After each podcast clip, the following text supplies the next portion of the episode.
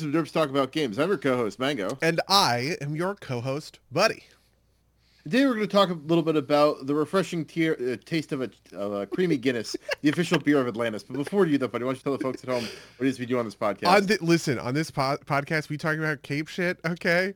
And today we witness the ignominious, the tragic end of the DC Extended Universe. Begun in 2013, 10 years ago with Man of Steel, ended not not with a bang, but with the the whimper that is Aquaman 2 shoved out into theaters without a real press campaign. You know, the first trailer I think came in October, maybe just like the least hyped I the movie ever, you know, is this one. Um and I guess we're going to talk about it. So, yeah. Yeah. We'll, we'll, we'll give our pre-spoiler impressions. Um uh, I am interested to see what you think because uh, you're typically more forgiving of these movies than I am, but I thought this movie was a mess. Is maybe the best way to put it. Um, there's like a half decent movie hiding in there somewhere, but it's like behind just like a shit pile of like bathos and uh and like weird choices and what I think are like you know weird editing decisions. Um, uh, I don't think this is quite spo- spoilers territory, but it felt like they started writing Amber Heard out of this movie and then stopped doing that. Like there's a couple of scenes that like don't make a lot of sense in context if Amber Heard's still around. Um I guess we'll talk about that in the spoilers yeah, section. I'm I'm definitely down to talk about all of this in the spoiler section. I um, uh oh, is there more? No, no, no. That's like I thought it was bad, um, and not even like like I was resentful of the Marvels. I was not resentful of this movie. Sure. I thought this movie was kind of cringy, and I thought there were some like good things in here that were interesting, but just kind of like I said, like covered by a pile of shit. But like, I don't know. I wouldn't quite go so far as say call it interesting in like the way that like a bad movie can be interesting, but it's interesting in kind of like how did this end up this way type of thing, right? It doesn't necessarily require actually watching the movie, but like that's that's that's kind of my takeaway. What what are your thoughts, buddy? I so thoroughly loved this movie. It's actually like hard for me to say like how much I loved this movie. I it is the it's the perfect movie for me. It's it's me. It's for me. And this is the thing. this is the thing. I think it's a good movie. movie for you, buddy. I think it's great. And I could probably I would go to bat for it being like a good quality picture. But in order to do so, you have to literally be in my brain because all of the things that worked for this movie so much. This is like this is all the stuff you hate. I know. I know. And there's hate. also there is stuff I I'm, I'm sort of dressing out. There is stuff that I hate about this movie, but there's a lot of stuff that works about this movie that it only works if you are specifically me, right? As the as the person who obsessed about the movie in 2018. I you know, here here's a better way for me to frame this. In like 2015, 2014 or something, a movie came out called Pirates of the Caribbean 5. I think it's Pirates of the Caribbean on Stranger Tides maybe. Is the fifth is the fifth movie in the saga. That movie had a truly baffling amount of lore callbacks to previous Pirates of the Caribbean movie.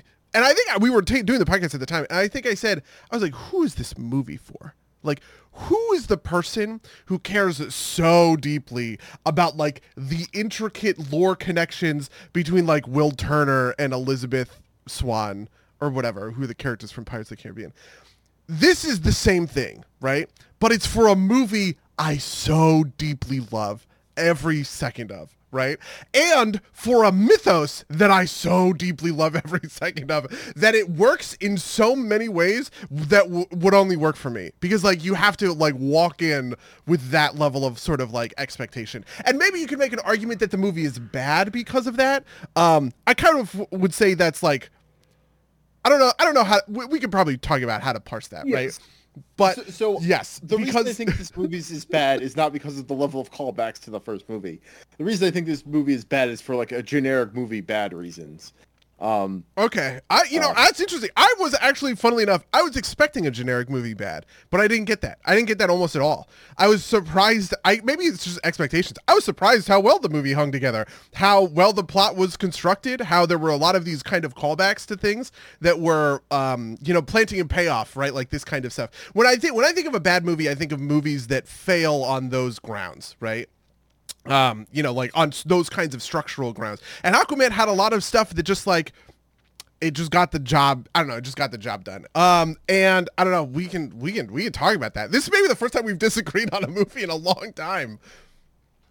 At least at, at, at least to this degree, because uh, like the the thing that threw me off the most in this movie, and maybe this was like this way in the first movie, and I just forgot, but like the amount of like really bad bathos in this movie. Like, Okay. Really, really rubbed me the wrong way.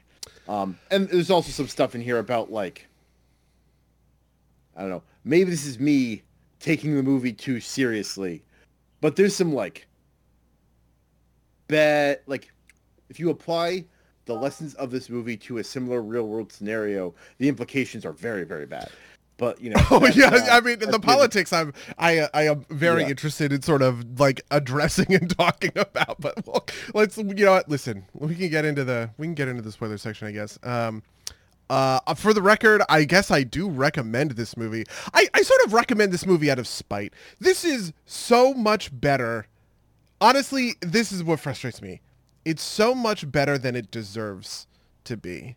You know what I mean? If this was The Flash, I would probably feel different. I, I have this almost like feeling of like um why do they promote the Flash so much? Like I, I I like the Flash. We talked a lot about the Flash. I thought the Flash actually was a pretty fundamentally good movie because it was dealing with a lot of really interesting themes and it was like you know talking about all this other sort of stuff. Even though it didn't hang together in very very well at all. Um, I just wish they, they uh, why why did they promote the Flash when they could have promoted this movie? This movie actually could have. I don't, I don't know. That's how I feel about it. Uh, Yeah, no, I, I so Core, I will grant you that like promoting the like this movie, I will say I think this movie was better than the Flash. I was also not too up on the Flash, but that was more about like specific plot things that didn't jive with me, and uh, I think that's just like a time travel thing. yeah. Um, I also think this movie was better than the Marvels. Absolutely better than the Marvels. What other Cape shit. probably this year. better Worse than Yeah, Guardians pro- three. Worse than Uh, Guardians Three. I, I would actually say it's about as good as Across the Spider Verse was, which was a movie I did have problems with, but I think you would say that that's I'm way overstating it, right? Yeah, I think that's insane. Okay. Um, um, I don't- you know I'm not like I don't think Across the Spider Verse was as good as um Enter the Spider Verse or whatever the first Yeah, one was. yeah. yeah. But um, I don't know. Like on a good day, I would maybe put this on par with like Quantumania. Um, Oh yeah, I would like- put this way above Quantumania. Um, but listen, yeah, we let, let's let's let's get into. Let's- Do you want to talk about Bathos first? Is this seems to be the thing that, well, that- spoiler warning for people Okay. who care. Sure. Yeah, yeah, spoiler. I will say for the record, man, I went into this unspoiled and it was so great. But like like again, I'll explain why in this section, but like only me you only get this if you're me basically. It's kind of ridiculous. Is anyway, it about Topo? Is, is it just because like you they didn't put Topo in like League of Super Pets and he was in this movie? Well, that, this is great and also true, right? Yeah, but it is not just because of Topo. Um, I mean, I could talk about that if you want to talk about like the spoiler stuff that makes this so good, but maybe No, so, so like like I said, like the I'm sure the lore deep cuts were fine, right? Like I like I said, I think there's a good movie hiding in here somewhere. I think it's just covered by a pile of shit. I think Randall Park's character was fucking terrible. I think Orm's character was like wildly inconsistent. I think uh I think the Bathos was terrible. Like, you know, like Aquaman basically being like a weird kind of dismissive dickhead for parts of the movie. It, you know, Aquaman himself reminds me of this is gonna be a weird cut, but this reminds me of um, oh, what's the character's name? Uh, he reminds me of um, the Asian character in the original Mortal Kombat. what is what is the main Asian character's name? Liu Kang? No-. Yeah, Liu Kang. Oh, really? Yeah, yeah. He reminds me of Liu Kang in Mortal Kombat in that in some scenes he's a serious guy who does serious things. In other scenes he's like Johnny Cage's comic relief partner. Um, and I felt that way about about Arthur Curry in this movie. Okay. Um, Yeah, because the thing the thing about the bathos, I'm fine with the bathos. Generally speaking, in this movie, I mean, like I don't know, not all those jokes landed for me. Like I didn't laugh at all the jokes. Um, but like generally speaking, I was I'm fine with like this version of Arthur Curry. Though I do want to say for the record, I don't like this is not true to Aquaman. This is the same pr- problem I have with Thor, right? Um, the Thor movies weirdly became com- comedic in the Marvel Cinematic Universe, like like I guess Chris Hemsworth just really liked doing shtick, and they just sort of ran with that. And I like that. It's fine, but it is not true to the comics. And this is also true of Aquaman. Aquaman in the comics is a downer. He's melancholy. He is constantly under, you know, he has the weight of the world, quite literally, right, on his shoulders, right two thirds of the world is his kind of territory, and he is trying to manage like the xenophobic sort of um you know like i don't know just like the xenophobic like piece of shit citizenry of Atlantis while also keeping them from kind of engaging in their baser instincts. It's kind of like he's sort of like uh to put it in like a modern political perspective perspective. It's like he's the president and he doesn't control the House or Senate, right? This is kind of how Aquaman works, where he's constantly negotiating and compromising with a with a superstitious, you know, um I don't know, cruel and malicious, right? Like the people of Atlantis hate the surface world. They think the surface world is terrible and awful, and Aquaman is constantly kind of pulling them back from the brink, right?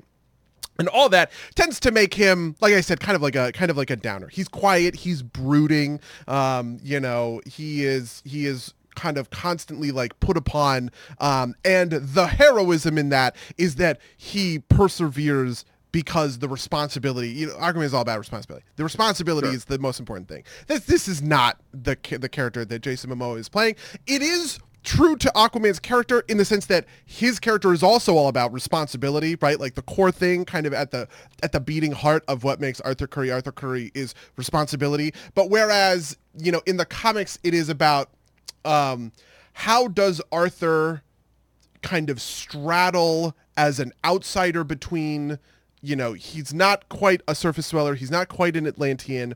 And he has the responsibility of create of creating harmony between these two opposing groups basically right? That's the responsibility in the comics. The responsibility in aquaman the movie is he is fundamentally an irresponsible person who is you know who needs to take on who needs to learn to take on responsibility. In the first movie is just about he is the one who can save the world right by deposing thor by by deposing orm and becoming king of atlantis. In the second movie is all about him becoming you know a dad and reconciling right his broken family right? Um the responsibility of being a dad and you know reconciling his broken family. Um all of that all of that sort of like works for me right? And the bathos never undercuts that core of his character even if he does make these jokes that are i don't know i would say sometimes cringy right? The part where bathos bothers me is when it is the the thing that is the joke the butt of the joke right are the fundamental earnest pieces of the story itself right? It is when in a moment of like tension there is a joke that diffuses the tension via anticlimax. It's the anticlimax that bothers me, right? And I never felt like there was any, you know, there were there were no jokes in this movie that felt like they were at the expense of the drama. In fact, I would go, kind of go on to say that like this movie was overloaded with drama. There were like 800 plot twists where it was just like everything ramps. And there were sometimes bathos that kind of mixed in there. Um, you know, there's a moment with Black Manta that you might consider to be bathos where uh, you know, Black Manta goes to punch Arthur and he just catches it and knocks him out with like one punch. But like that is not that that is a moment that's funny, but it's in the midst of all of this drama and it's not like it's making fun of that drama. Do you know what I mean? Because there's Yeah. this is literally on there is a new huge issue that he has to deal with and he then goes and deals with that thing. Does that make sense? It does. Um, so like, I I get what you're saying. Um, I do get what you're saying, and I think I mostly agree with you. Um, on those aspects, I think there were just like a lot of jokes. What I think my my my fundamental issues with the films are less about the uh, like less about like that that undercutting aspect. I'll I'll I'll give you that, and more about just kind of like how things are plotted out and like when they choose to drop jokes. Also, just like things that I think are just like a stupid, right? Like like the joke where his kid pees on him like seven different times, and then Mera like water bends the pee onto him. It's like, it's like um, but like, you know, like uh, just uh, like I said, I think the other things are a little bit bigger. Also, just kind of like things like the plot feels like it's a it's a mess to me, right? I feel like there's a way to like wade your way through this plot and make it make sense, but like like I like I said in the in the beginning part, it feels like in that opening scene they had started writing out Amber Heard, right? He does a toast to single parents, which feels like it's meant to be a toast to like him and his dad as both as single parents. But you know, like Mera's like Mera is suspiciously out of that scene for like the entire that entire opening scene and then she like is in Atlantis and like you know nothing is made of it again. And I was like, when are they gonna like explain that she died? Is she going to die here? Like that's another thing. They don't kill anyone, right? Like you know, I see I see Black Manta, I see his wife, I see his son, and it's like this is one of the things I know. I know how this goes. And then like, I one they don't kill Mera. Two, I see that like, I see that in that opening scene with the pirates, no one has a gun, which is like, that's just like I know this is like a nitpicky thing, but it's like, how do fucking pirates take over a sea sh- ship, like a sea cruiser, without any firearms? and I realize that the only firearms in this movie are like laser guns. And there's got to be a reason for this. I did not look it up. It's like, is this movie rated like PG or something? It... Was this like filmed within like the six months following Rust and no one wanted to have a real gun on set? Like, what the fuck happened with this? Like, what the, what what happened that that happened? Do you you know any of this stuff like behind the scenes? No, I mean I do know that it's PG thirteen, so you know like you have to cut a lot of stuff to to make PG thirteen. One of the things I was thinking that they might do is cut Aquaman's hand off because it's like another piece of like you know sure. like um do you remember in the Cross the Spider Verse they talk about these canon events right and how like right. when Stacy dying it's like or I'm sorry I guess they're talking about Captain Stacy dying it's like a Spider Man canon event. One of the canon events for Aquaman is that his hand gets chopped off right and he replaces it with the hook, the harpoon. Um, right. I thought they might do that, but then I was like, this is a PG movie. They're a PG-13 movie. They're not going to do that. Though I will say, I do think it is a true ding to the movie that nobody dies. Um, I thought his mom was going to die. I thought his dad was going to die. I thought Orm was going to die. Um, I thought Mera would have died. I would have been pissed, to be honest, if Mera died. Um, you know, but they didn't. They pulled back from literally all of those, right? Every single one of those people gets a life-threatening injury and then recovers. yeah, no, I mean like that, that's the other thing too, right? Like is if they they didn't fake it out, I feel like I might have felt better about it. That but th- that also feels like a thing that they like it feels like they filmed both ending like both versions of that and decided which one to do afterwards right? Like and like you said this is the end of the dceu they can do whatever the fuck they want right? Like maybe they can't like kill arthur jr for the ratings but like that's what happens. That's what happens in the in the comic books, right? Is yeah, is, no, that's that's what I'm talking about when I said that you oh, like that. This stuff I feel like only works if you know this, right? Like that moment, I th- I thought they were going to do it. To be honest with you, I if you had asked me in the I theater, say, I think that makes it worse, right? Like the fact that I knew that like cuts the legs out from under it. If I didn't oh, know that he was supposed to die, like if I didn't know that they were supposed to die, I would have been like, okay, it's a it's a superhero movie. Nobody ever really dies. But me knowing that they're dying, like, especially with with Mera, right? With Mera, I was like, like that cut the legs out of the stakes. A lot of the stakes of the movie for me right there because I like I know that she's supposed to die and she doesn't die there. And it's not even like they leave it ambiguous, right? They show you her in the hospital bed, right? Like, well, first of all, w- hold on, Mera doesn't die. Why, why do you think she she's supposed to die? She doesn't die in the comics. In the comics, the I kid dies. Okay. Arthur Jr. dies, right? Okay. But to me, Maybe and this is to me, this is this was genius, right? Or I don't know, it just worked for me really well because I was like, if you had asked me in the theater, I would have said, they're going to kill the, they're going to. This is the canon moment, right?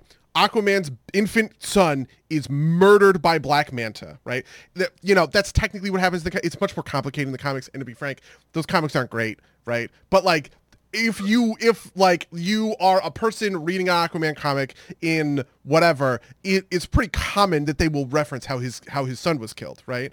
Um, right. And I so I went in. I was ex- that was the, was the thing I was expecting. So when Arthur Jr. lived, that was the plot twist, right? Like that that functioned as the plot twist for me personally because I had that extra sort of thing. Maybe this is just a matter of like I was swept up in the movie though. Do you know what I mean? Like I was just kind of like in it. And so like I don't know. That was a moment that I I was like freaking out. I thought I thought they were going to kill the baby.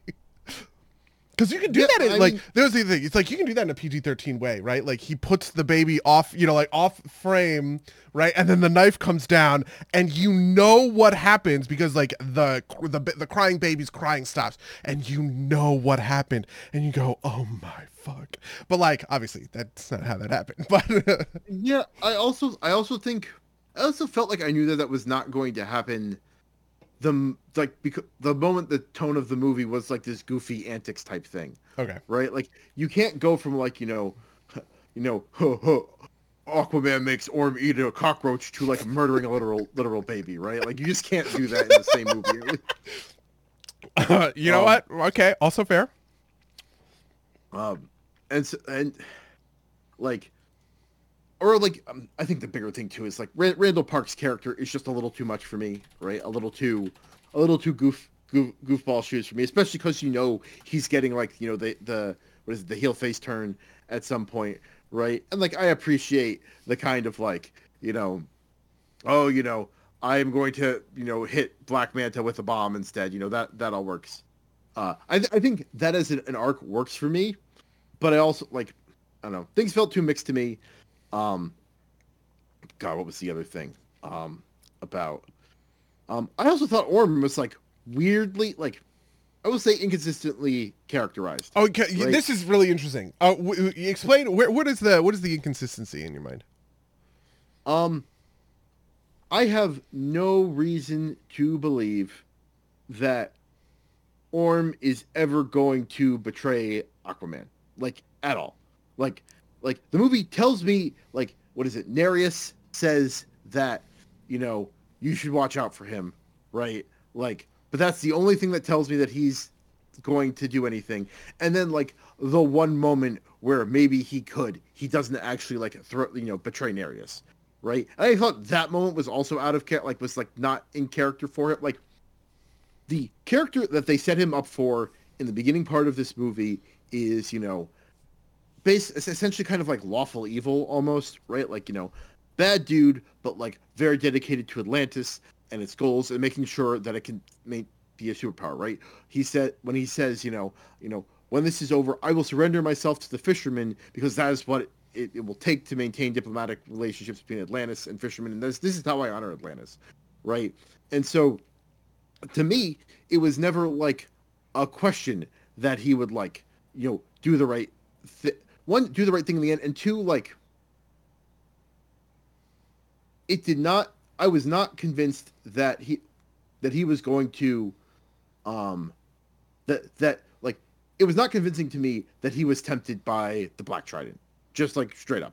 Like they were maybe too good to his character earlier in the movie. They gave him like no kind of like i was okay i, I think i understand what you're saying but isn't the problem then consistency and not inconsistency right? If if the whole movie is showing you that Orm, I would describe Orm, I, I, I, I, you know, that Orm is lawful evil neutral, right? Sure, I would probably yeah, yeah. say lawful neutral, right? He is not like Emperor Palpatine. Um, he's not he's not acting on selfish I mean, regards, right? He, but he, he, is a lawful neutral villain. Uh, this is an argument about what lawful evil and lawful neutral means, right? Sure. Like, Whatever the case may be, yeah. right? Yeah. He's lawful is is the thing, right? Um, he demonstrates in a number of different places where he is willing to, you know, like where he commits to sort of this stuff. And then at the very end of the movie, there is a temptation that he doesn't go through, right? and it's and the problem is that the temptation doesn't sell you right that's because he has been too consistently set up as he is a good guy and he's not going to betray his brother for the temptation to feel like an actual escalation of tension. You know how that's going to go, right? To me, that sounds like he's too consistent, so the temptation doesn't feel authentic. Okay, so that's fair. The way I, the way I think I'll point this out is that like it expects me to believe that it's an option that he would that he would like you know leave okay. Nereus to die, sure. and he also it also expects me to like because he does briefly succumb to the temptation. I didn't even buy that. What I thought was going to happen was like you know was instead of like you know thought they were going to kill Orm. I thought he was going to be like, you know, is, you know, I thought that, I thought they were going to do the Frozen Throne thing, right? Because it looks like the fucking Frozen Throne. It was like someone has to hold the Black Trident and sit on like you know the Frozen Throne, and it's going to be Orm. I also right? thought this, by the way, uh, and I, w- I would have said, by the way, that would have been a better ending, and I wish they did it, but but they didn't. And I think this is still yeah. an okay. I think the ending that Orm got, I like his cheeseburger ending. I think it's great. It's like perfect for this character. I do want to say for the record that Orm is also very different than what he is in the comics, but I like this version. Frankly, I think I like this version of Orm better. Orm in the comics is just truly power hungry, right? He is just the jealous younger brother and that's that's it. He deposes Aquaman and he continues to try and depose Aquaman for the rest of his life and he has no depth or anything beyond that at all. This version of Orm I think is this is my platonic ideal. This is what I've always wanted Orm to be basically. Um, you know, where his dedication is to Atlantis, and he is the personification of all those things, those negative things I said about Atlantis before, superstitious, traditional, he hates the surface world for all these other, you know, like for all these reasons. Um, and this is the movie where he gets to kind of like come around. Um, this, in a certain sense, almost feels like new canon, to be honest, right? Like, if I were writing Aquaman today, I would write this version of Orm because he's better and more interesting than like the version that's been in the comics for forever. Even as a deep you know Aquaman fan who loves you know Aquaman in those comics. Um, and uh, yeah, I don't know. I, to be, and also for the record, all of this worked for me. I also knew that Orm was not going to take it, but like the to me the temptation was like uh it was like the ring. You know what I mean? Because like even even Arthur was feeling it, right? You know, there was with the swirling heads and the, you know, whatever Cord- Kordax is trying to influence both of them or whatever. To me, it's just like this is the most magical sort of temptation, but in the same way that I know that, you know, whatever, Superman is going to punch General Zod to death, right? Or whatever. Um, and and and win. I I know that Orm is not going to succumb to the to the temptation. So uh, that, that that's that is the problem, right? Like even if my intellectual mind knows that like the good guy is going to win, right? You have to convince me in the moment that it's possible that he couldn't. And that didn't happen to me for Orm. And like the temptation did happen, seemed to be wildly out of character for the Orm that was in this movie. Um, and that, that, that, that specifically didn't, didn't work for me. Um, but you know, there, like I said, there, there are worse things in this movie. The, the, the I don't know. Just the, the movie just didn't work for me in in a lot of ways, and I, I guess the way that it, that it worked for you. So why, why don't you say, talk about some things you liked about this movie that I've basically been bitching for? I mean that stuff, like that stuff was good. Another huge thing for me is Black Manta. I loved Black Manta in this movie, and it's entirely because of the zeitgeist. Black Manta is just fueled by petty revenge to the last. This is I talk all the time about the difference between a hero and a villain. Heroes heroes change, villains don't, right? And the archetypal way that that these stories work, and the original Aquaman is actually a really good example of this. The archetypal way that these stories work is the hero confronts the villain early in the story and loses, and then the hero changes and because of that change they are able to grow become a better person right? And unlock a new level of potential so potential so that when they fight the hero when they fight the villain again they win right? In the original aquaman he faces off against orm in the you know in the pit of fire and he gets fucked right? Mera has to bail him out and they mentioned that in this movie. Um, but aquaman has to go through the process of realizing that one, he needs to take this responsibility seriously. He's been irresponsible this whole time. He needs to, you know, actually understand what's at stake. Um, and two, he has to understand that his hum- like the thing that is driving his sense of irresponsibility, this kind of like self-deprecation or whatever, is also sort of humility. And by accepting that humility, he becomes king of Atlantis. He gets like the the thing or whatever. Because that's the thing that he says to the to the Kraken. The Kraken says, "Hey, why are why are you worthy of Atlan's trident?" And he says, I, I'm not. But if I don't get this trident, then the oceans, you know, are gonna like destroy the people of the surface world, and I can't let that happen. And the Kraken's like, good answer, right? And it's that kind of thing of like, uh, you know, it's like in Indiana Jones or whatever, right? Where it's the it's the humble chalice that's the actual holy grail. You know, it's right. the unsuspecting answer is that the Kraken was was essentially looking for. Um, this is this how character arc this is this is how character arc works out. Villains don't do this. They do not change, right? A villain, when presented with the opportunity to change, typically would face oblivion, and that's exactly what happens, right? Black Manta falls down this hole. Aquaman reaches down to to save his life, right? Which was the thing, by the way, that he refused to do to Aquaman's dad in the first place. He, you know, obviously I complained about that whole thing being stupid and convoluted. I wish it wasn't. I wish he just fucking killed Black Manta's dad. That's what happens in the comics and it's awesome. But, but, whatever. Sure, it's a movie.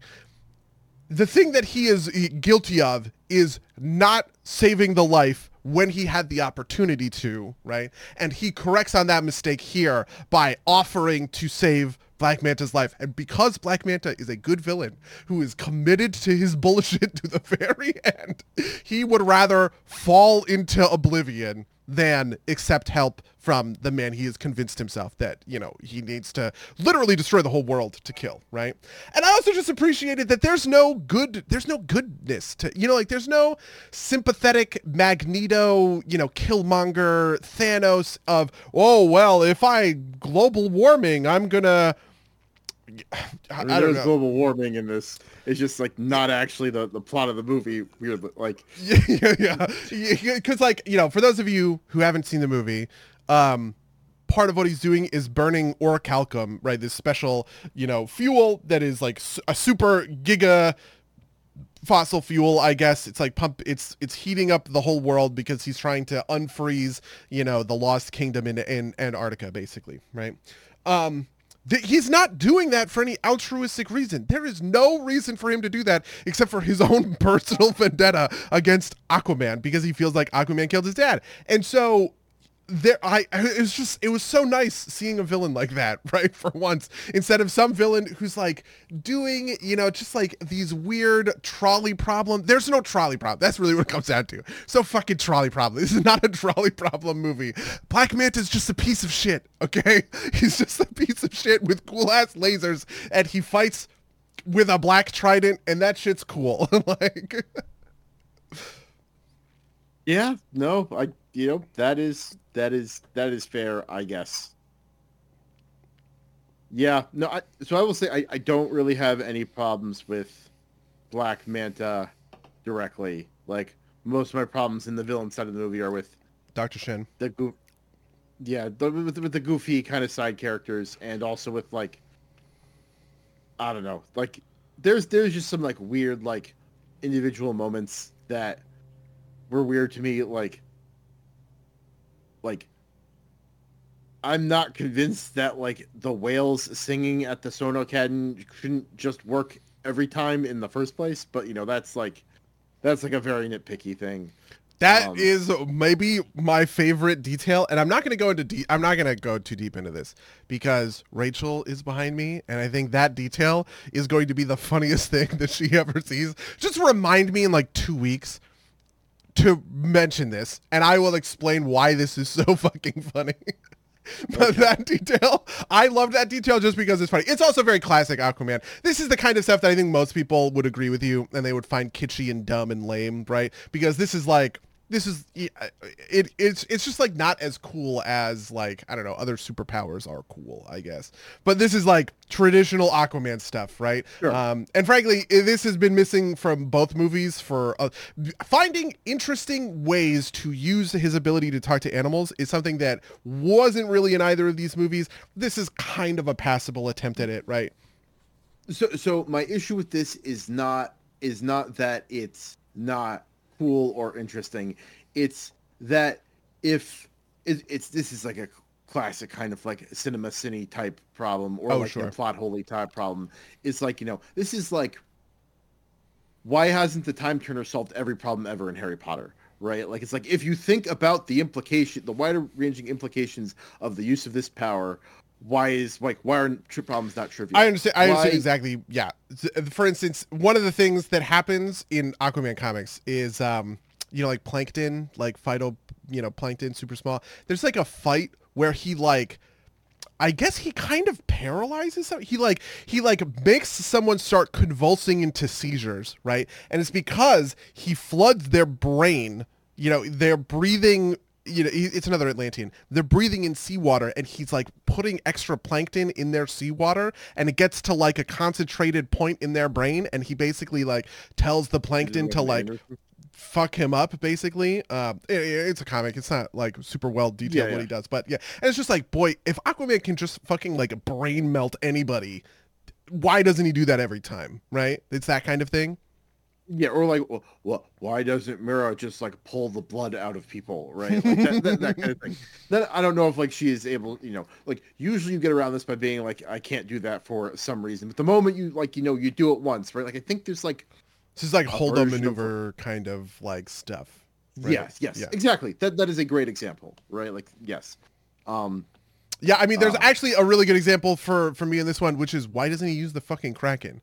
The whole the whole thing in the end of the last movie is that he comes out in the middle of this huge ass war with all of the creatures in the trench and the kraken in order to just like kick the shit out of everybody. And you'd think like, boy, Aquaman with a fucking kraken who he can just summon at will, giant fucking sea monster, right? That seems pretty dangerous. Also, there's clearly a bunch of sea creatures that are like in here. Can he not talk to those creatures? Because like they're frozen in the ice. Are they also undead? None of that stuff gets explained. I would probably grant all of these criticisms. This is kind of what I mean when I say that like I do like I do think the movie has problems and is worse than something like Guardians 3, right? Um but yeah, Yeah. anyway, yeah. No, no. So I, I absolutely agree. I also feel like you know, some. I guess part of the thing that bothered me about is it felt like they took a decent movie and ran it through a Marvel filter, right? That's where I think a lot of these jokes came from. It's like everybody liked the Brine King in the last movie. That was super cool. Let's do three times as much Brine King and not think about it at all. Just throw the Brine King in and have him have a couple of lines, right? Like and he's I a cool character. No, I think the Brine King's a cool character, but it definitely felt like you know fan favorite gets an extended kind of take because you know he was a fan favorite, Sure, right? Not yeah. because like he actually had a place in the plot, um, that kind of thing. Yeah, but oh Um, god, there's so much stuff that in that because this is the the thing that I was afraid of. I thought that maybe the mo- the movie didn't have a budget, and so they couldn't go to like the Gonzo degree. This is the the thing that I think makes Aquaman 2018 a good movie is essentially the imagination of it, right? I talk about how Right. big it feels compared to everything. You know, that's the thing that it does that it's kind of like new and novel, especially when so many of these other sort of like superhero movies feel so weirdly small and contained in comparison. But Aqua, I felt like this delivered on that, right? Um, and uh, and part of it is I just I think is maybe down to like the raw action. I don't know. This is a bigger point than just the Brine King, but um, yeah, I don't know. I felt like it delivered on that. But I do see what you mean about like the Brine King is a fan favorite, so he shows up a whole bunch and he's constantly doing shtick. When honestly. I would probably also count this against the movie because the Brine King is cool in Aquaman 2018 and everybody liked him, but I didn't like it because he was doing shtick. You know what I mean? Like him being comic relief actually kind of ruins it a little bit for like him specifically. Yeah, yeah no, I I would agree with that. Like it's you know, it's because he is like a serious character that just like happens to be like a little goofy in like presentation rather like like the kind of like Monty Python level bit of like, you know, I lost my claw, I grew it back, I lost my claw again. Like that really like is just kind of like eh, not my favorite. Not my favorite at all. Okay, Um, yeah.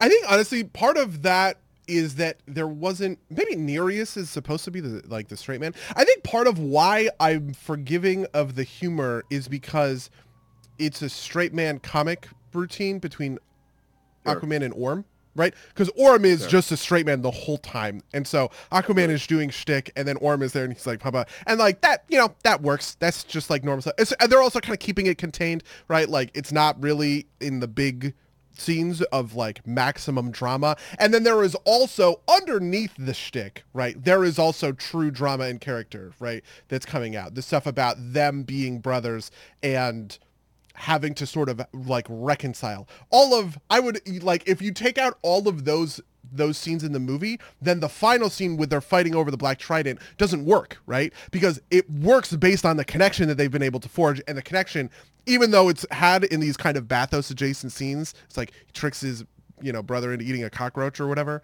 which I actually thought that bit was pretty funny. Um, uh, that that is part of what makes the bathos work for for me in the movie, right? It, I feel like when Marvel bathos is bad, if I were to take the bathos out, the movie is fine. It's better even, right? Because it's not constantly like kind of getting at the getting at the the underlying drama and the themes and story and stuff that's going on. In this version, the bathos is still a part of the supporting structure of the movie in in its kind of totality, right?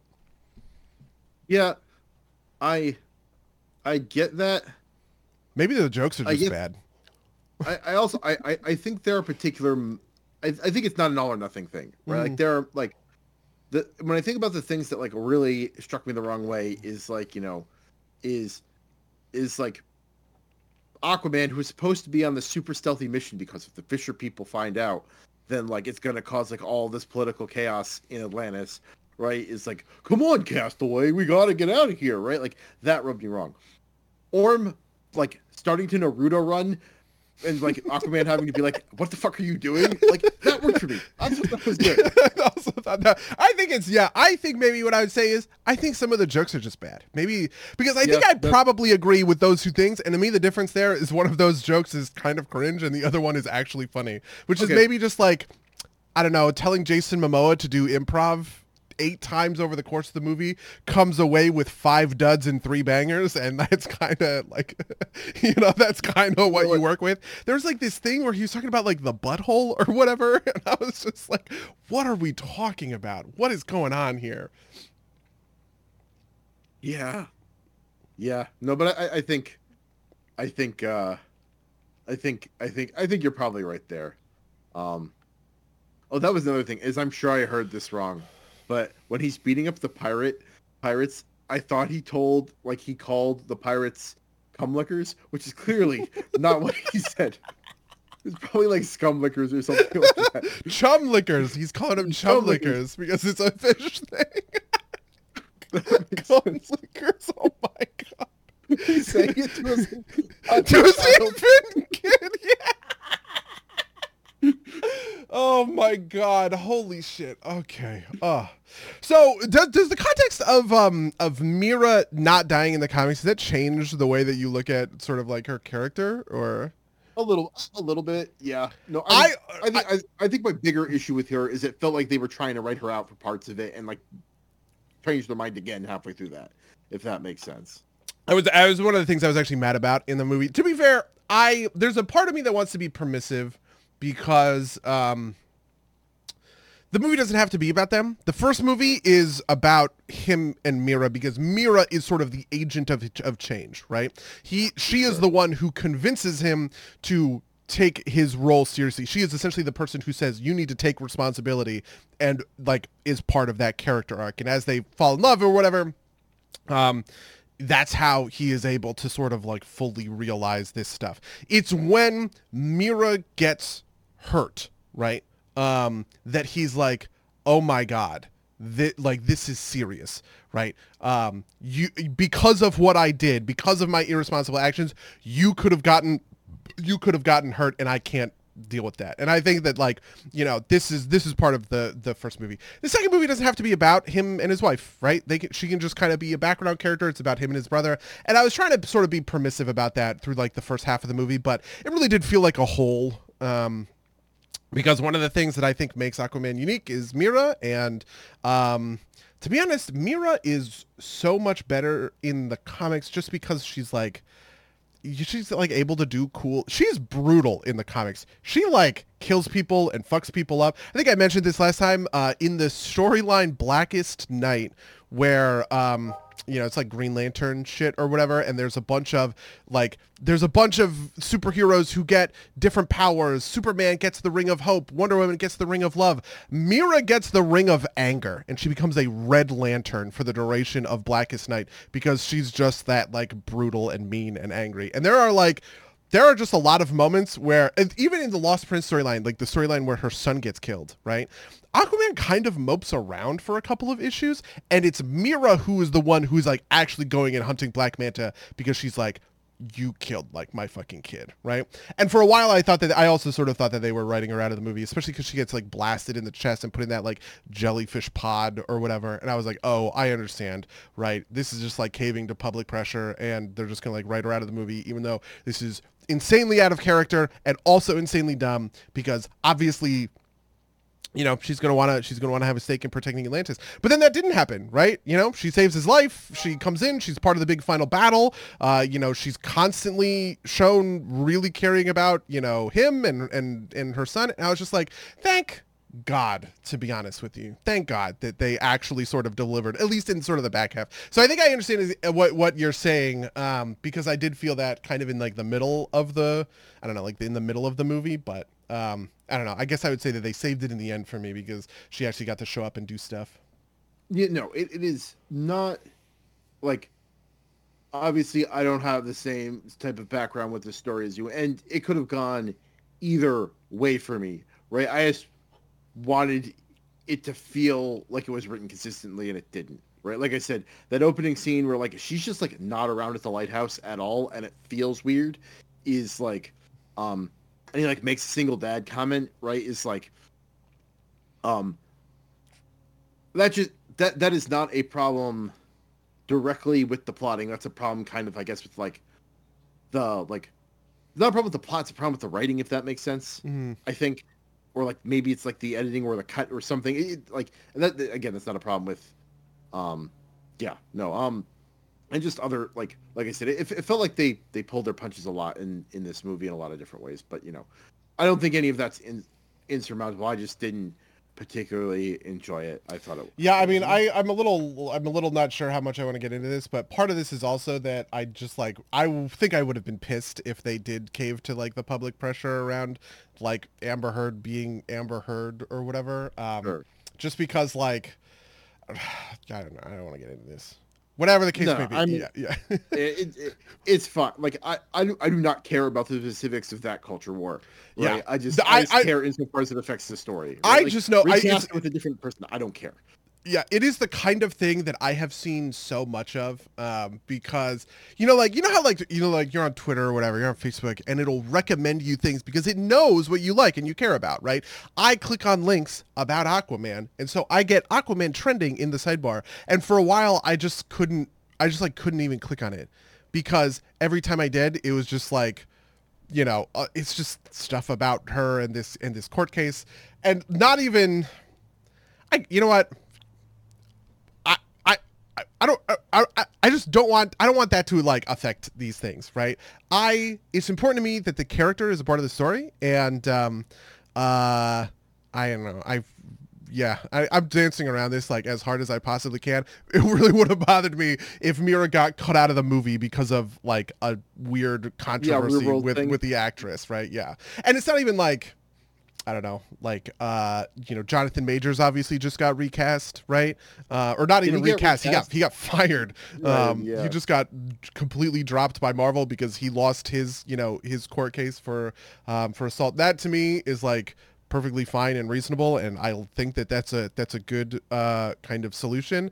Um, but you know, yeah, uh, th- it w- I was pleasantly surprised, I guess, probably because I have just been reading these really like angry sort of I don't I almost want to call them like disinformation tweets or whatever about people who are begging Warner Brothers to either recast or drop Amber Heard from the movie that she shot 3 years ago, right? You know, it's just like can we like not deal with this? Ah, it's the last thing. Yeah, yeah. I mean, they put out a movie with two Ezra Millers. Um, you know, so Yeah, I mean, the problem is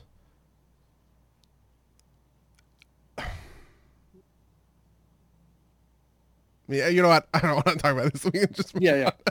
let's let, let's talk about the other thing that I thought was weird about this movie. Okay. And that bothered me, which is like uh, vaguely in the same kind of like sphere, which is like the I guess I don't want to call it like the the politics of the movie, but like the political theory maybe of the movie, which seems to be like you know, if the monarch is convinced of his righteousness, he should use his will to power to like overrun everything else and just do what the thing that he thinks is right. Yeah, he which, was you know, like, fuck a democracy, you know. Also, it is okay for the president to commit crimes when it is, you know, politically advantageous for you to go free your brother from, you know, like the neighboring kingdom to use him to go track down Black Manta or whatever. Yeah. Uh, the, I, the, the, so the, the the scene I think that really like drove this home for me is the scene with in like the uh the criminal kingdom right? Mm. like the this is and like if i'm gonna put it in like like first of all i actually did kind of like the scene. I like the kind of like star warsy feel of it right? It felt like you know like the cantina or something right? But it's like it's literally like you know orm is the realist right? Orm understands that like sometimes you have to like you know deal with reality and like you, you can't be an idealist. And he's wrong aquaman should have just punched him from the beginning right? Like that would have like solved the problem right? I'm just kind of like i don't like you know this is this is like superman is a good dictator levels of like i can't i can't you know bothers me from like i said for like a political theory level which i don't want to hold against the movie too much because like you know this level of like yo bro it's a pg-13 superhero movie it's not yeah, it's deep. like it's like Lord of the Rings is not a monarchist film, right? You know, like it is Yeah. not a film about how monarchy is good. It's a film about friendship, right? And you know, the extreme honor and yeah, exactly. Yeah, all of that stuff, right? And you know, I we would probably say that for instance, Aragorn becoming king at the end of the movie, right? Like this isn't any kind of it's it, like you know you could make a weirdly eugenicist argument about that because the blood of Numenor and stuff like that, and technically like Boromir and Denethor don't have the blood of Numenor, and so they're evil. And it's like it's just like the, the movie's not about any of these things, right? It is it is just a a straight you know kind of fantasy mythological tale about other stuff, and I kind of feel like this movie is in the same sort of place, right? The laws of Atlantis are built to be an you know like a stakes raising impediment right it's not it's not making comment on you know whether or not it's okay to have monarchies in in the modern world though it is obviously super funny when the ending of the movie is aquaman addressing the united nations yeah so, so that that is the thing that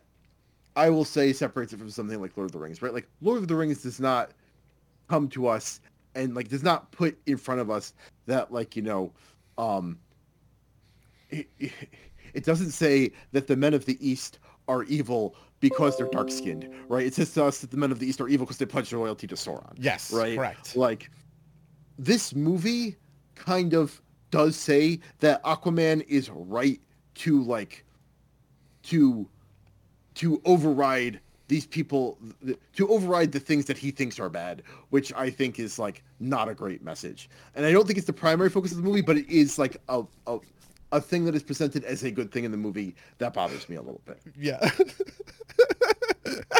you know what? Yeah, that's true. It is pretty funny. It would be funny if Aragorn were to come and address the United Nations. I'm having like a robot chicken skit like play out in my head. You know, like Frodo and Sam are like trying to give UN, you know, like get UN resolutions passed or something. anyway, yeah. Um uh yeah, I think the other thing is about like the politics um, of this is just like when it comes to sort of like the global warming piece of it. This is a common thing in Aquaman stories, and frankly, I think it always sucks, even as like a like an Aquaman fan. I what I, I'm sorry, I don't think it always sucks. Here's what here's what I think sucks when it is used to be weirdly sort of preachy or you know i don't know like make some sort of extra comment on things that's the problem when it to you know to me when aquaman says in this final thing with like the un stuff or whatever when he's talking about like oh destroying you know like oh we're you know gonna we're destroying the world with global warming and and we need to like band together to, to to sort of like stop that there's a part of that that just kind of like does get under my skin in like a I don't know, just like uh it's like Is it's it like too woke for you, buddy? it's almost too too it's too real for me. It sort of breaks my suspension of disbelief in a Yeah. weird way. What I like about it, what I like about it is the doomsday clock, right? Saying. You know, the that the the villain of the movie is doing this thing that is catastrophically affecting the climate of the Sure. world. He's going to blow up the world by essentially using global warming. Okay, sure. I'm fine with that, right? But it's not like staking like a moralistic position. It's not like trying to convince me that global warming is bad. It's not like uh, you know, like Al Gore. Not that I think that the movie goes to that like level and Yeah. is that level of preachy, just that it kind of like it gets a little to the edge there. Um, and there are Aquaman comics and Aquaman stories that go over that edge that kind of do like bother me, right? Um, like for instance, one of the things I like about the Aquaman stories that fulfill this sort of political thing um, is the tension between you know, kind of you have like the secular surface and sort of the superstition. I, I keep saying superstition, but it's like it's almost religious. It's it's like it's so complicated in in like the super comics. But the reason that Atlanteans fucking hate the surface world is because of global warming, and that makes a lot of sense. That's great, right? Because it gives the reason for this populace who are you know xenophobic and bigoted and hateful, right? A reason to be all of those things and create tension in Aquaman's life where he is trying to be like I said this this balancing act between, you know, kind of like between the two worlds. The re- the the fact that, you know, you have one group of people who are uh, you know, fundamentally like innocent and naive and ignorant but also you know, kind of destroying the planet, and another group of people who are angry, malicious, right? Um, uh, kind of irrationally, you know, uh, I don't know, like mob, like a, like an irrational mob kind of thing. Um, but they but they are for a very good reason. That's a good dynamic, right? When it comes to the politics, and there's a lot in Aquaman stories that deals with the very specific nature of that politics, right? Where he is, you know, dealing with insurrectionist coups against his rule because people don't like a surface dweller, right? One of the core things in Aquaman mythos that is not carried forward into the movies is that um, he was actually born in Atlantis, but the and and he he he is born in Atlantis but cast out because he has blonde hair. And blonde hair is seen to be like this is the superstitious part. It seemed to be like an omen of bad things right? They are literally killing babies that have blonde hair because of because of this you know or whatever. And so that he is this like exile outcast king all this other kind of stuff.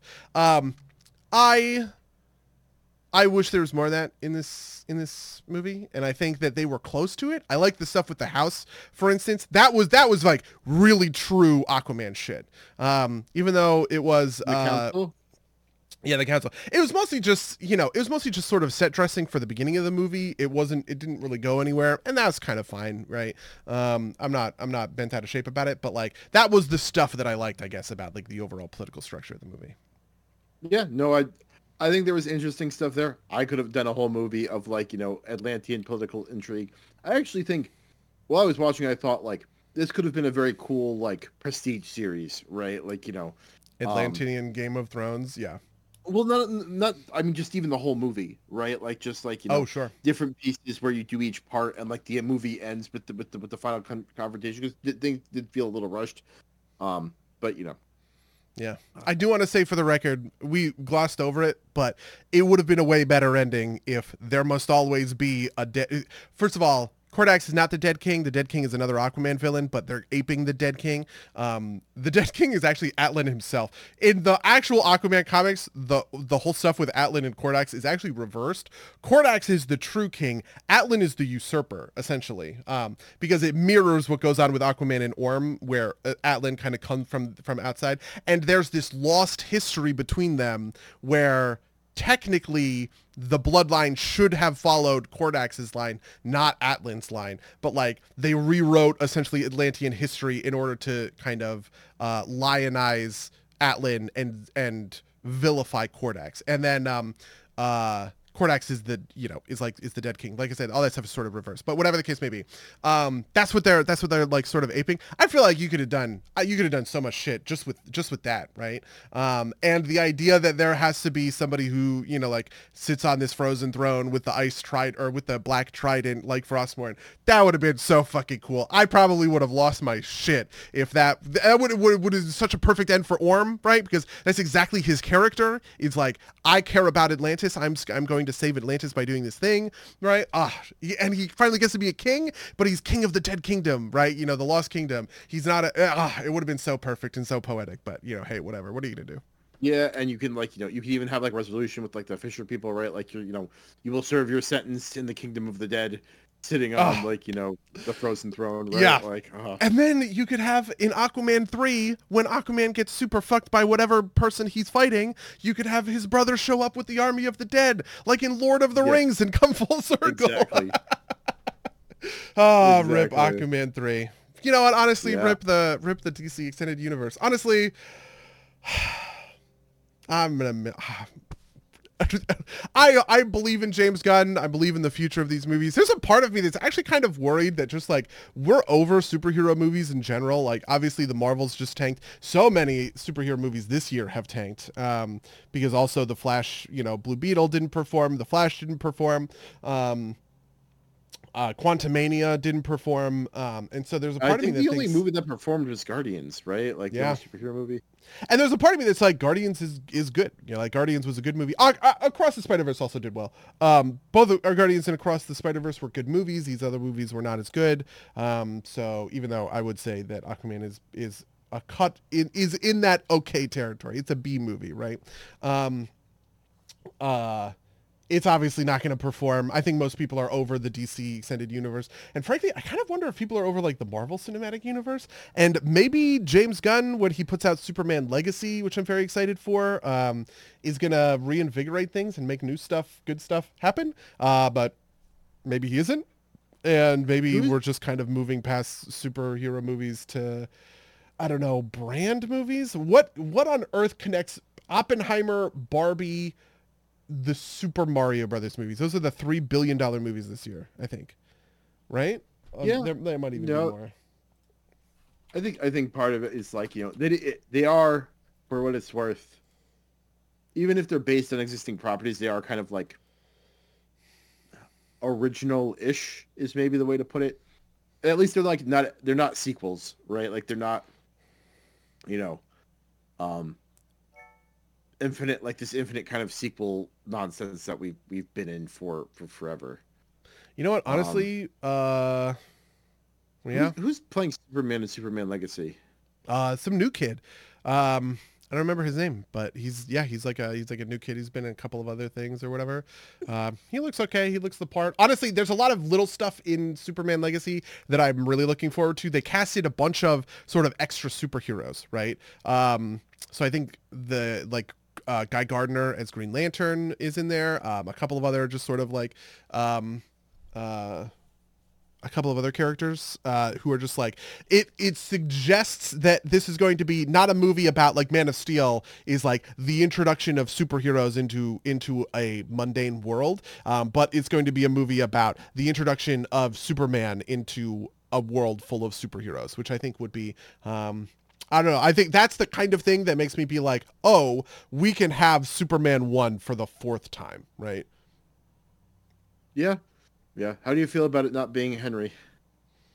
I'm okay with that. I love Henry Cavill, obviously, but I would have bothered me probably if I'm being honest. Uh, um, especially because this movie seems to look like a Superman is kind of like young and and getting on top of things, but if it was Henry, like Henry Cavill's so almost my age, right? Like, you know, he's right. 37, 39, something like that, right? When he played Superman, it was in his mid 20s, which made sense.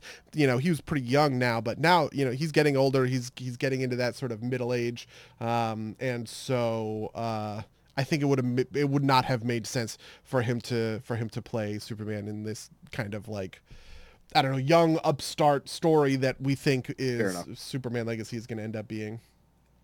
Fair enough. Fair enough. All right. Well, we're at we're I assume we're at the hour mark. We are right? at the hour mark. Yeah.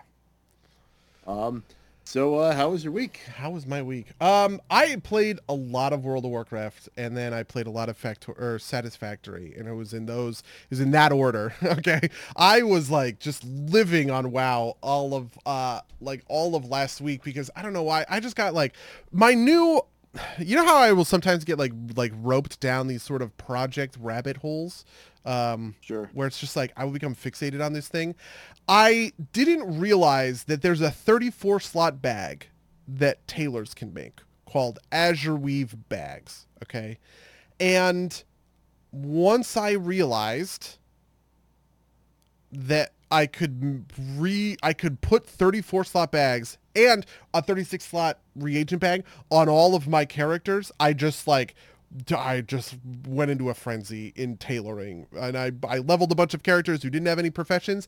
I maxed out, yeah, I didn't max out their tailoring, I but I did like give them a whole bunch of you know like tailoring skill points just so that they could funnel those points into Azure weaving, like Azure weave bags, um, or Azure weave cloth, I guess, um, just so they could put that that Azure Weave cloth onto a character who can make the bags, and that process. If I told you that that process probably represents ten or twenty. I don't know. I have no idea what the what the going price for this stuff is. These bags can be they're bind down equip, right? They can be sold on the auction house. I bet if I went to the auction house, they probably wouldn't be that expensive.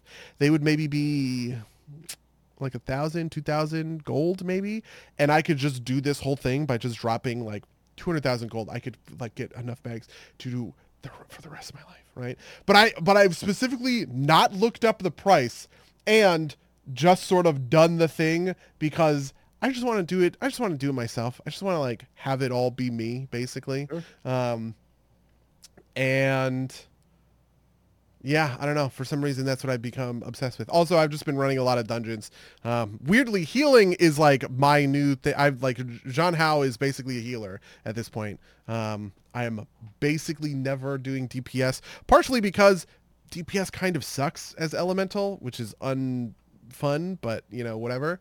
Um, it is maybe the worst spec in the game, I would say, that I have played personally, uh, just in terms of like, if I showed you the, if I showed you the elemental rotation, you would be like, what the fuck? And like, the ways you get damage, the way you get numbers out of the elemental rotation are uh, really bad, really awful, and and and not fun. Um, and uh, yeah, I don't know. And so that's uh, anyway. That's what I've been doing. I've just been playing a ton of WoW. Yeah, no, that that that makes sense. Um, I was actually going to say that like I have actually been enjoying playing Windwalker. Um, it's still probably not the most performant class, but the, um, what is it? The, the the set bonus basically mixes up the gameplay enough that it feels fresh. Um, for those at home that don't know, uh, essentially when it procs, um, which can either be it's always off of like a free spinning crane kick, which means you always take that talent, um, or any um, any normal hit might get it. Is it powers up your blackout kick, and that blackout kick will um, reduce like three or four cooldowns by a second. Um, and so there's a, this nice balance of like, well, do I use it here when I'm only get like you know what do I need to do first? When can I use it? Um, should I be like doing my rising sun kick first or not? Like, how do I time things out to make it work? And there's there's a nice amount of like skill increase there and variety that makes the makes the rotation a lot more fun for me. So I'm having a blast with it. Um, it feels like there's like room for improvement there essentially, right? And there's a lot of like decision points. Um, but uh, I'm also I'm the reason I am on. Uh, I don't have my green screen behind me. Is uh, I am not at, at, my home. I am with my family for the holidays, um, and so um, my game time has been less. But um, I did watch two movies. I watched Saltburn and The Holdovers. Um, Saltburn's uh, a weird movie. Um, it's uh, it's about basically a kid, a poor kid at a or a kid on scholarship at a prep school, befriends like the son of an aristocrat and gets invited to Saltburn Castle, their home, for the summer. And it's about like the weirdness of that family and like um, the intrigue there uh, for the summer and dealing with that. And it's a weird movie. Um, it's a it's inter- it's got, it's got some interesting shots in it. It's got some good cinnamon topography, as we like to say. Um, and uh, uh, and the plot's a little bit weird. I'm not sure I feel about it at the end of it, but it was definitely a thing that was cool to watch once. I don't think I'd watch it again, but I do think that uh, people should check it out if they if they read the summary and are so inclined. Um, You know we were what's fu- watching it, my You know what's funny Uh, is uh, the guy. I think mm, maybe is the is this might be the Superman guy, Jacob Elordi. God, where the fuck is his IMDb? Why can't I just click his IMDb? Um, I'm maybe, is he just just to finish my thought out while you look this up. okay? Um, while we while we were watching it, my brother was was just kind of like, "Oh, everybody's doing this fucking A24 coloring now with like the purples and whatnot," which I thought was funny. Um, because it's like once he pointed it out, I saw it, but like you know, he my, my brother's in that world, so he sees those kinds of things. But anyway, you were you were saying about Okay, uh, yes, Jacob Elordi uh, was up for Superman. He is not. He who is Superman in Superman Legacy? It is David Corenswet. David Corenswet. Okay. Um. Yeah, uh, you know he has the he has the look. I don't know what the fuck this guy is is from, but you know, if he's he's got the look down. Yeah. Um, I also watched uh, what's it called? Uh, uh, uh, uh The holdovers. The holdovers. Yes, the holdovers was was uh very good. Um uh it was it's, it's so it's um Paul Giamatti plays the teacher at uh, New England Preparatory Academy um uh with uh, a handful of students that are left the prep school over uh winter break um while all their peers go home because they they can't go home or whatever.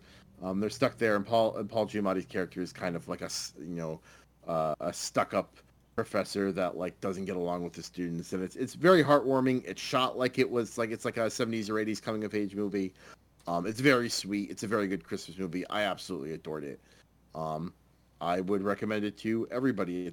I for me, I think it's going to be a new Christmas classic. It's also very New England, very Boston, which kind of like speaks to me at this point in my life. Right, I live it like I you know I'm looking at these shots. It's like, do I know these places? I didn't, but it like looked like every town I passed through at home. So you know, I thought it was uh, I I thought it was great, and I, I was just a ton of fun. Um, very stylish, very kind of period piecey. I just thought it was excellent. You know what? Somebody, somebody, uh, I, I read something about how this is an interesting kind of nostalgia, uh, like phenomenon, right? Um, kind of like digging, digging deep into kind of like this 80s archetype for the holdovers for and for like Paul Giamatti's character and stuff like that. Everybody's talking about Paul Giamatti. That's how I knew this movie uh, was as like the Paul Giamatti um, movie. And uh, because these are a long time ago at this point, right? Like, you know, 30, 40, you know, kind of kind of years ago. Um, and it it's not just the like the tone and aesthetic, but it's also just like the actual kind of structure of the kinds of movies that came out back then, right? Uh, which just like send me down this rabbit hole of like, boy, what is it going to look like when we start to get like 90s nostalgia movies? Um, because the 90s really sucked for movies. um, but yeah, it that that like era of like uh, I guess we would call them I don't know, like slacker. Slacker is maybe the wrong words. Slobs versus snobs is the thing I think about. That's like Animal House, right? Mm. You know, you have the uppity, or like Police Academy is also sort of this, right? Um, where you have the the kind of the core conceit for the movie is that you have like a like a a wise guy con man, you know, kind of comedian getting one up on the the stuffy authoritarian, you know, whatever authority figure, right? Ferris Bueller versus that the principal kind of kind of thing. Right. Yeah, it, it, it's not quite that because the, the professor isn't a villain, right? Like the like in, in those movies, like the authority is is the villain. This is like this is heartwarming, right? This is like you know, you're not so different, you and I type of deal, right? Like it's it's, it's very sweet. Um, and part of me wonders if the reason they framed it this way um, is because it is so simple and there's not like a lot of kind of like there's not a, like you know a lot of modern conflict in it i guess. I mean there's some parts of it that are like you know oh well you know it needs to be like if it said here there's no cell phones it makes certain things very easy right? Um, but also part of it is just like you don't have to touch on any kind of like the or you can get away with some of the avoiding some of the cultural stuff maybe. I don't know. It's it, it, it is it is a very set piece time right? Like even the people I know that like I know a couple people we know a couple people who went to these prep type of prep schools and I'm not convinced it was like this when they went there just because like you know it would have been 30 40 years later right? Like you know I think this movie technically takes place in nine yeah uh, New Year's Eve 1971 or, or yeah, New Year's Day 1971 is like a, a, a day in the movie. Okay. so you know yeah it's been it's it you know obviously there's there's there's a lot of time that's passed um uh, but you know, it's uh, it's, it's it's a good movie, and I would I would recommend it. I would probably say, like, right, it just left theaters, so the rental is like twenty dollars on Amazon Prime. I would say wait for that. Um, uh, don't rent it for twenty dollars. Wait till it drops to like the normal like eight or whatever. Um, sure. Yeah. Okay but uh, but uh, I would recommend it to people. Yeah. yeah. Uh, the other game that I ended up playing uh, was Satisfactory, which is sort of first person Factorio. It's one of these. Um, Monik called these automation games. Do you feel like that's like a, a good genre, automation games? Yeah, because it distinguishes between something like a Minecraft or a um, what was the one that we, the Viking one that we played for a while? Valheim. Um, Valheim. It distinguishes between like Valheim, in fact, and uh, Minecraft two between like that and like a Satisfactory or a Factorio or uh, there's a couple other games of this thing where it's like it's less about like the creative building and more about like the automation and and efficiency stuff. Yeah, yeah. there uh, there's a weird joy, like a perfectionist joy that comes out of creating a mathematically perfect system. And um, I'm good at that in Factorio, right? Like I'm good at intuiting the numbers to know, okay, how much iron production do I need in order to fuel this, right? But the thing that I ended up doing was sort of the infinite run factory. Did, uh, did you ever play Factorio? Yes. Okay.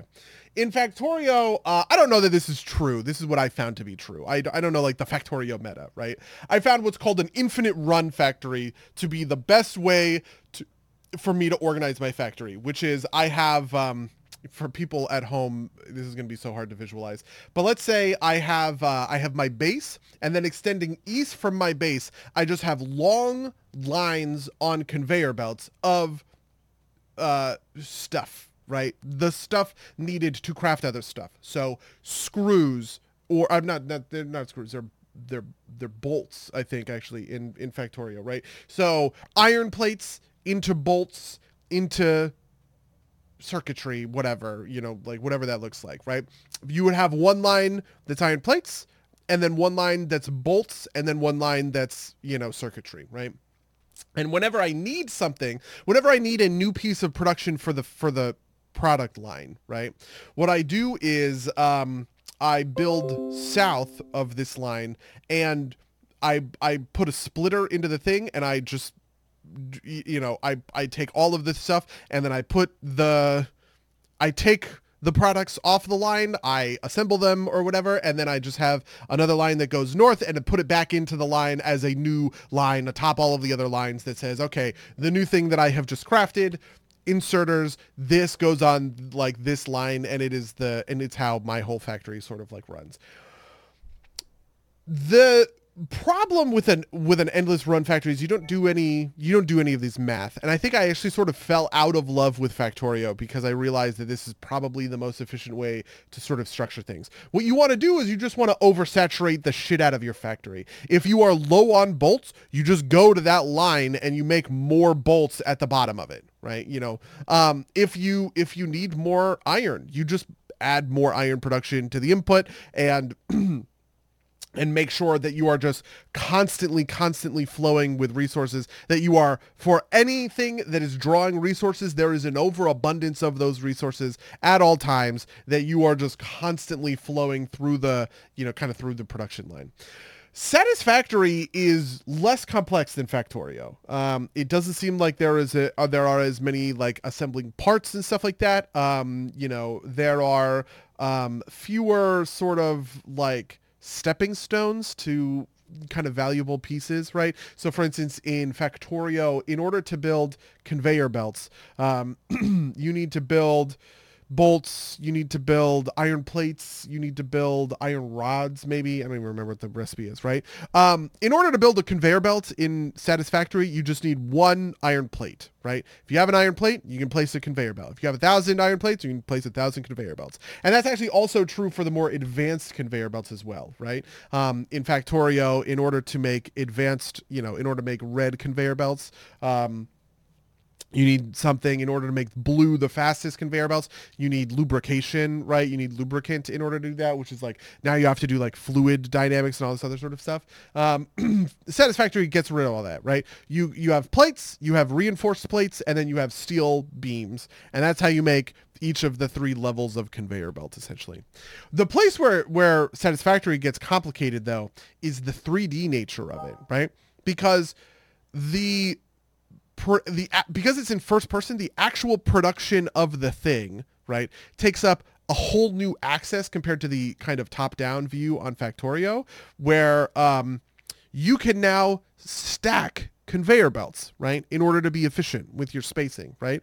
There are, you know, supports so that you can make a conveyor belt go way in the air over something if you need to do that, right?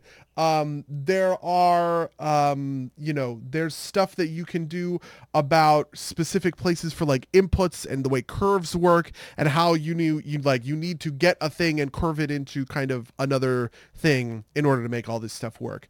Um, and then also, anytime you're ever making something, it just says right up front how many things per minute you are creating and how many things per minute you need in terms of resources, right? Which means that like when you put a mine down on a normal piece of iron, you are producing 60 iron ore in a minute, right? But your smelters can smelt 30 pieces of iron ore into 30 iron ingots, right? So, okay, for each mine, I have two smelters, right? And then I'm looking at my smelters and I have these iron ingots and it's like, okay, in order to make rods, I need those break down into 15 a minute, right? So it's four constructors for iron rods for one mine for 160 mine right? And you're just like you're doing all of that kind of math and it gets really complex and complicated because you also have to split things evenly right? So now you have one track and you split it into two tracks. Okay now your two tracks are 30 but let's say you need 20 each. Okay well now you can split things into three and it's just like uh, doing all of that math and all of that construction that's the thing that i sort of lost a little bit by playing Factorio to where I created this infinite run factory um, and I am getting it back. I have finally gotten, I have finally got it back um, with um, with Satisfactory, and that feels really good. It feels really fun. Uh, so yeah, I don't know. That's the game I've been playing. Very cool. How, yeah. Do you do you like these or do you not like these? What do you, what, do you, what what's on your what's oh, on I, your mind? I have generally liked this style of game. I just don't always like you know have the time to to drop into it right? Like I played I played a bunch of Factorio, but that was a while ago. Um, I just find myself kind of like distract. Like I have less time for gaming now than I historically have. I think part of that's just kind of like I watch too much YouTube, so I'm trying to cut that back. But, um, you know, I have nothing against automation games. In fact, you know, as as Monica discussed last week, we're I'm kind of working on one. So you know, um, it's a it's a it's a fun it, it is a fun idea to me. It's just the there's a you have to kind of like hit all those numbers right in order for the game to work. And so i think that's sometimes the problems right? Is like is, is if things don't quite line up like you were saying right? Like if it's too easy to optimize the fun out of the game like what you basically what it sounds like to me is happened with you in factorio. I never got that deep in factorio. I basically got to like um, a couple science levels in, and then I, I kind of just, I, you know, it's like I put the game down and didn't come back to it just not because they hated it, but just because they didn't have the time. Um, it feels like this is kind of like very water water finds a crap t- crack type of thing. And if it seems like what you're saying is it's easier to, um, is like basically you you there, there's always a part of these games that's like waiting for like enough things to accumulate, and it sounds like that it is ideally the way you have that you'd have your resources the rarity set up such that you have to really optimize to get like a decent rate out of the end state. But it, what it sounds like is that like the the um the terminal products part of it is always like takes so much longer to do that the time you spend spe- setting up the inputs and like f- over flooding those is always so is always so minimal comparatively that um that like it does never make sense to try and like optimize those things. It's always just like set up as much input as possible and just like you know you'll be you'll be rate limited by by output, but that's just kind of like that's always going to be the case. You're not really losing anything by just setting up. Uh, you know, abundance and input first. Am I characterizing your complaint correctly? That's interesting. I think that's kind of true for Factorio. Um, and maybe less true for satisfactory for satisfactory i'm caring much more about the rate of conveyor belts so i'm sorry uh, to back this up the conveyor belts have different speeds, right? And I never right. really intuited this in when it came to Factorio. I sort of just like generally knew that oh, if I want to, you know, I need to do I need more production of of bolts because my my downline of my factory is using too many bolts. So I'm going to add more bolts. Well, the thing is, if your conveyor belts are moving too slow, you can't actually fuel those that many assemblers, right? You can't uh, fuel enough in order to get the output of bolts. And so the way that you address that is you have faster conveyor belts because your your faster conveyor belts can oversaturate that line of of iron plates coming in in order to put it on the bolts line, right? Um, satisfactory cares much more about that. It seems like um, the conveyor belt Mark One moves sixty things a minute, um, which means that you can never. So, for instance, screws turn out forty per. You take one iron rod and it turns into four screws. So, te- an input of ten iron rods creates um, I just I, I just set up this the I just set up this factory, so I'm using this as an example. Um, it creates 40 screws, right? But that actually sort of is a problem a little bit because if you're only using Mark One lines, it means that one constructor of screws is almost is two thirds of your whole line, right? Um, and so the way that I have had to deal with screws is I'm now going and upgrading the conveyor belts on that line in order to deliver 270 screws per second rather than, you know, the, what what I had originally been delivering, which was um, uh, 180. Or I'm sorry, was it 120? Yeah, I guess it does jump high. It goes 61, 20, 270. Um, I wonder what the math behind that is like. But for for whatever reason, that's was like what the math is. And so it's like that process takes like a bunch of time and a bunch of effort, and like optimizing all of that in order to deliver the screws into the terminal products is kind of like I don't know. It's like it's like the thing. Um, I will say the one part about Factorio that sucks about all this stuff, the upside of seeing these rates. Um, is it lets you get that sort of like optimization pleasure of like yes i have the most beautifully mathematically perfect system great but it also means that there are times when I look at something and I go, oh my God, I need 50 of these and I am producing two per minute, which means that I just need to wait 25 minutes for me to get 50 and then I dump them in a thing and I move on. Right. Um, and that sort of, I don't know, like that, that sucks, but I maybe it's just part and parcel with how this how this stuff works. Um, the one other piece of Satisfactory that I have not done a ton of, uh, I'm obviously I'm playing with Rachel, and so um, there's a whole part of Satisfactory that's just about exploration and kind of doing third like first person survival craft shit, you know, running around, building a car, b- building equipment, you know, getting a chainsaw to chainsaw down trees, you know, getting a gun so you can kill wildlife because there's aliens that are trying to kill you, you know, the process of doing all of that stuff obviously um, takes a bunch of time and effort. Uh, I actually yesterday Rachel built a car and I was like, oh my God, that's so cool. I got in the car. I immediately started driving. I hit a rock and I flew into the air and then I like fell back down. I was like, oh my God, that's awesome. I keep driving. I vault off of another rock out into a bottomless pit that I didn't know was on the other side of this cliff.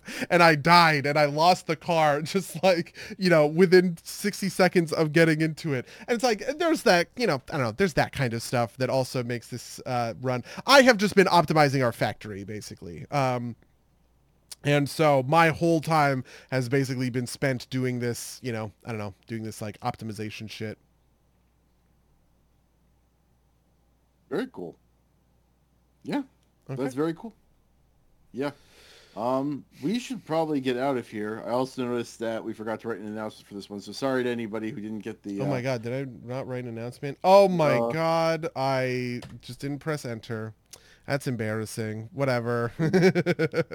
no worries. Uh, well, uh, we also got to get to raids, so I'm going to say, uh, you know, if you'd like to email us about any of the things we talked about on this podcast, you can email us at games at gmail.com or podcast.games.com. You can follow us on twitch.tv, games or youtube.com slash at games. These go out live. Uh, rate reviews wherever you can find podcasts. Um, all the links will be down in the description. Uh, we are not going to be here next week. We're taking a New Year's week off. Um, but uh, buddy, do you have anything you're looking to promote? Um, I have nothing I'm looking to promote right now. Yeah. Well, to all the derps out there, enjoy your New Year's. Uh, until next time, dear listeners. Until next time, loyal listeners.